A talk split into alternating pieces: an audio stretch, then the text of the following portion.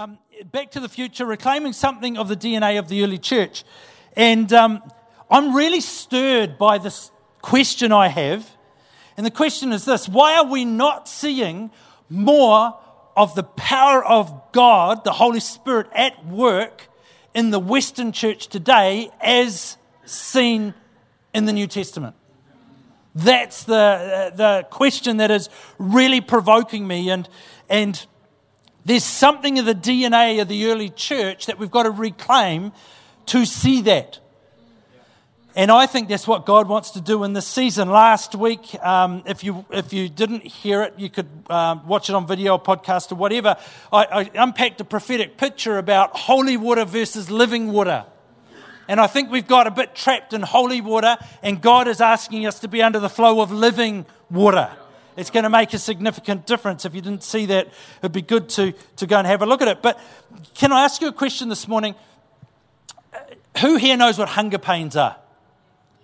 Yeah, not all of us. Not all of us. You know, in the natural. You know, I went to bed last night. I wasn't hungry, but my stomach must have thought I was because it started gurgling and carrying on. And I was like, oh my goodness, is that me? Yes, it is. And, and, um, and, and it was gurgling and carrying on. And then you get those little pains, you know, like, like those little pangs in your stomach. And it's like, it's trying to tell me I'm hungry. I might not be, but it's trying to tell me I'm hungry. Do you know what I'm talking about? You've had hunger pains? Yes, give me, let me know. Wave if you have. Most of you have never had hunger pains. That's a problem in itself. It is. And, and, because the next question I want to ask you is when, the, when was the last time you had spiritual hunger pains? When's the last time you had such a hankering for the presence of God that your stomach was gurgling and it was like you just don't know what to do with yourself? It's like, I'm just hungry for God. I just need to encounter the presence of God again in a powerful way. Do you know what I'm talking about? How hungry are we really to encounter God? Can, I'm, I'm going to make this really personal. How hungry are you for God? Just remember when I say you, I've got three point at me, okay? How hungry are you for God? How hungry are you to know our Father? How hungry are you to engage with Jesus? How hungry are you to encounter the presence of the Holy Spirit? How hungry are you? Because I think this, it's a bit of a statement. I don't think we're as hungry as the world needs us to be. I'm going to rephrase it. I don't think you are as hungry as the world needs you to be. I don't think I'm as hungry as the world needs me to be for the presence of God. Feel the beer being poked right now? We're not as hungry as we need to be. We just simply aren't. It's said that poverty is the parent of a revolution. Well, if that's the case, I would like to add that comfort is the parent of apathy and mediocrity. And we are comfortable. You are comfortable. We're, we're in a temporary facility here. I know we're packed in like sardines and you're not quite as comfortable as you were, but we're sitting in a building. The rain's not raining on us. We've got air conditioning blowing. We are comfortable. Hey, we are comfortable. We're comfortable. Uh, we're going to drive home after this, probably, unless you drive a convertible with the roof down, in which case you're stupid today. But, but but we're going to, we're to drive home in a car that's going to keep the rain off us because comfort with the air conditioning turned on. Because we're comfortable going into our houses with a roof over our head to eat lunch, probably. Because we're comfortable. We're really, really comfortable. But the thing is, the world needs us to be hungry, not comfortable. Hungry, not comfortable. So what is the solution? The solution is that we need to be revived.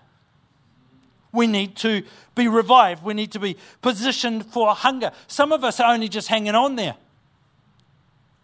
And we need God to revive us. Some of us are, are spiritually dead. I know you're sitting in church, but, but I'm poking the bear. Some of you are all but dead. Hey. Yeah, that, you don't want to nod at that one. And some of you online, you really need to be in the room. You're hiding. We love you online, just get in the room. We're just comfortable. And we're not called to comfort. We're called to mission. We're called to change the world. We need to be revived. What we need is a revival. That's what we need.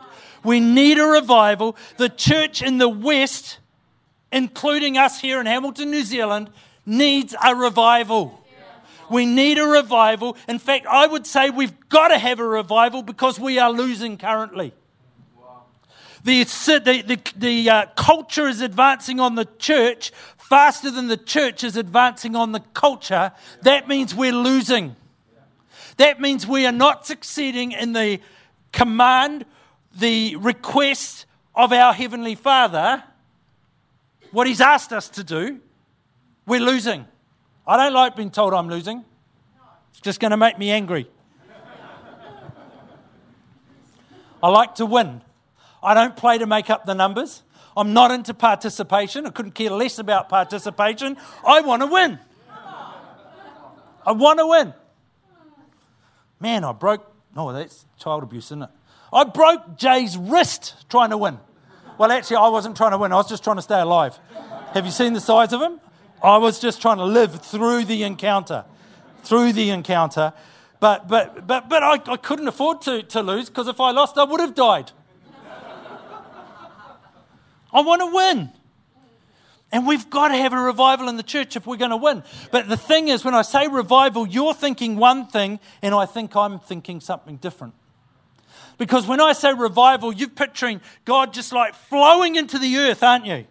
And changing people's hearts and changing people's lives and people falling on the altar in repentance. And it is all of those things. But revival doesn't start there, revival starts here. Revival starts here. See, revival means a Christian revival is an increased, increased spiritual interest or renewal in the life of a church congregation with local, national, and global effect. A couple of other definitions of revival. Revival is God bringing His people back to spiritual health. Revival is God bringing His people to a level of submission and faith where He can bless them the way He promised. Revival is when God brings Christian people back to abiding in Christ. Revival starts here. Oh, Lord, touch out there. He says, I'd love to, but it's got to start here. And it starts here when we're hungry. How hungry are you? How hungry are you for the things of God? Do we just want to keep filling church pews? Or are we hungry? Which, which there's some good in that. Don't throw the baby out with the bathwater. But God has so much more. And He's stirring. I believe He wants to stir a hunger in us. We need a, a revival. You need a revival. I need a revival. And for a revival to take place, we've got to be hungry for the presence of God. Why? Because everything you need, whether you're in this building or online, everything you need is found in the presence of God. Everything is in His presence wholeness, fullness of joy, healing, hope, freedom, peace, purpose, belonging, life, and life abundantly is all found in His presence. We look all over the place for it, but it's found in His presence. There's just, like I'm bursting with stuff I want to lean into around this subject, but I'm just got to restrain myself today to one thing. And today, what I want to do is I want to plant the seeds or I want to show you what the heavenly flow of revival looks like. There's a heavenly flow of revival, and, and God doesn't work in formulas, but He works in patterns. And he can do whatever he wants. He's not bound to this. But if you look through the Old Testament and the New Testament, he works the same way every time pretty much. This is the flow. He gets his people sorted out, and then they spill out. That's the flow. He gets his people sorted out, that's us, it's his church, and then we spill out into the world. I'll show you. Acts chapter 2. On the day of Pentecost, all the believers were meeting together in one place. Suddenly there was a sound from heaven like the roaring of a mighty windstorm, and it filled the house where they were sitting. Then what looked like flames or tongues of fire appeared and settled on each of them. And everyone present was filled with the Holy Spirit and began speaking in other languages as the Holy Spirit gave them this ability. At that time, there were, other, uh, there were devout Jews from every nation living in Jerusalem. When they heard the loud noise, everyone came running and they were bewildered to hear their own languages being spoken by the believers. They were completely amazed. Peter then preaches, jump to verse, verse 41. That day, 3,000 were added and baptized to the church. 3,000. But if you look at that, there was a hunger. How do we know there was a hunger? Because they were in the upper room praying, waiting together. Why were they there? Because Jesus said, Wait until I send the Holy Spirit to you. And so they were in the upper room waiting for him. They were together. They weren't just sitting there going, you know, whatever you do, twiddle your thumbs. They, they were, there was a hunger for them even to be up there. It was absolute chaos at that time. And they were up there together and they were hungry before God for God to do something. How hungry are you? How hungry? The bear has been poked today, saying, Come on, stir your hunger. Stir your hunger. The Holy Spirit will stir your hunger, but you can stir your hunger as well. Stir your hunger for the, the things of God. So there's, they're hungry and they're in the room. There's something about being in the room when you combine your faith together. Corporate faith is a real thing. You bring your faith into the room together and combine it, and it just stirs the hunger and it spurs, stirs the expectation of what God can do in us and through us and amongst us. There's something powerful in that. Can I challenge you when you come to a gathering like this one that you bring something? You don't come just expecting to take something. Bring something with you. Bring your faith. Bring your expectancy. Bring your joy. Bring your participation. Bring your bring you. Bring you and then take whatever God does. Hunger, they were in the room and they encountered God. He did something in the room. He did something amongst their faith. He did something amongst their expectation. The day of Pentecost, you know, it was pretty powerful. He, he did something really special there. Then what happened? After God had done something to them, it spilled out onto the streets. And the people heard their own languages being spoken. And then after it spilled into the streets, it spilled into the world. But look at the pattern that God used. He got his people sorted out, and then it spilled out. My prayer is, Lord, sort me out so that it will spill out. My prayer for you is, Lord, sort you out so it will spill out. My prayer for us is, Lord, sort us out so it will spill out because that's what we are wanting. Let me show you in a pictorial form in case you didn't get it. Hopefully, it'll come up there. My artwork's slightly better than last week. Not much, but slightly. That, that's a body. good, good, we've got that. Yeah, great. That's what it, it, it represents the church, okay? Represents the church. And what happens is the head is, the head of the church is, thank you, it wasn't a trick question. The head of the church is, say it with some conviction like you actually believe it. The head of the church is? Jesus. Great, great, great. So, so Jesus is the head and we are the the church is the body. Great, good, good, good theology. Right there, you'd be proud, wouldn't you, Pastor Michael? Thank you. Very good, very good. So so the Holy Spirit flows. Yes? He flows. So he flows one direction, he flows from the head down. So there's the fullness of Christ. And the Holy Spirit flows through the body. Hey, thanks for doing that again, guys. That was awesome. Um, the, the Holy Spirit flows through the body and then out into the world. But before the Holy Spirit flows into the world, he flows through the body, which is us, the church. Great? So Jesus is the head, the church is the body, Holy Spirit is the flow, going from the head to the body to the world. Good? We're all on the same page? We got it? We understand it? Great. It's really, really powerful because what that says to me is that everything flows from His presence. Everything flows from the presence of the Holy Spirit. Which means that we've got to learn to host the presence of God above all other things. We've got to learn to host His presence, or we've got to make hosting His presence a priority. I want to signal a bit of a change today. I hope you're hearing it. We need to make hosting His presence our priority.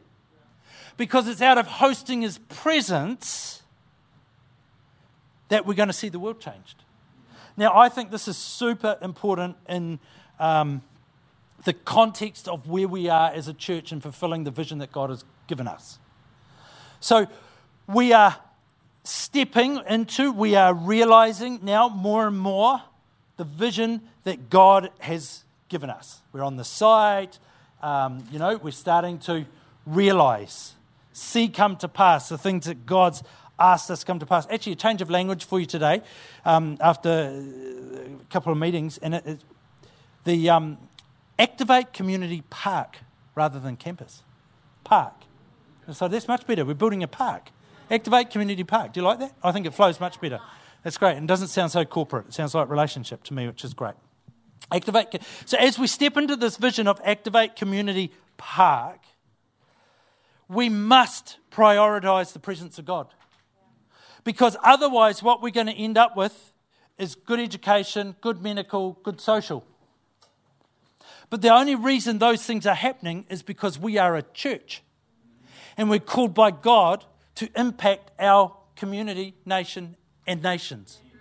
And He said to us, I want you to impact them through faith, medical, social, and education.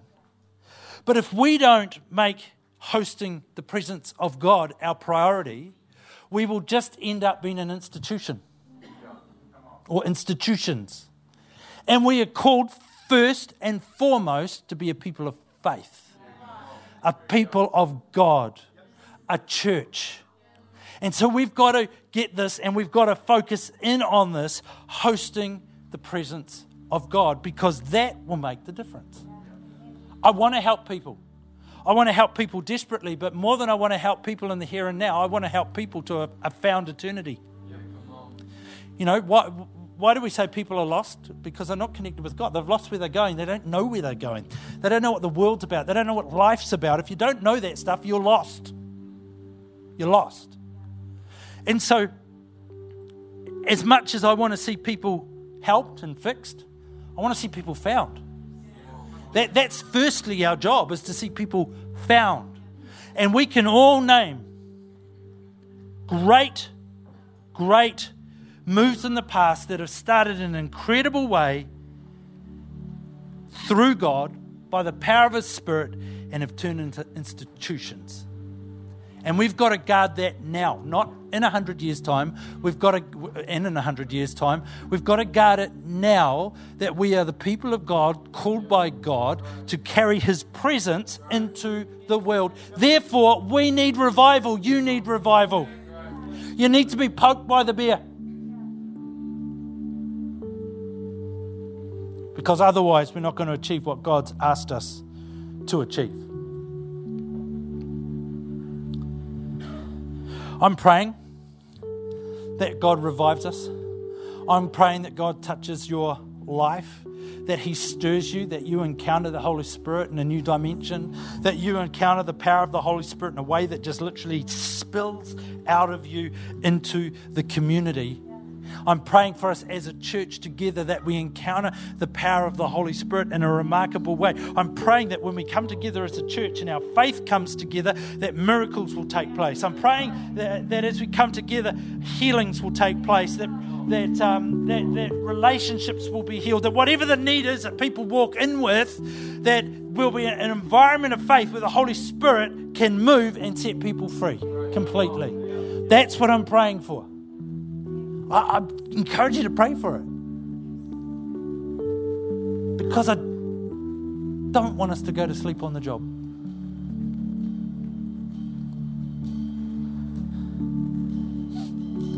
Comfort produces mediocrity. It really does.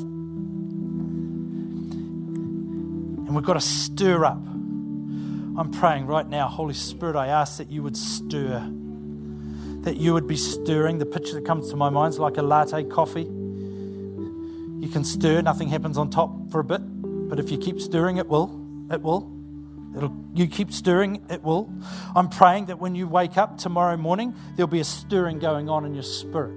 I'm praying that when you wake up on Tuesday morning, there'll be a stirring and hunger pains in your spirit. I'm praying that when you wake up on Wednesday morning, there'll be hunger pains and a stirring going on in your spirit. I'm praying that when you wake up on Thursday morning, there'll be a stirring in your spirit. I'm praying that on Friday morning, there's a stirring. Uh, then Saturday morning, there's a stirring because God wants to stir.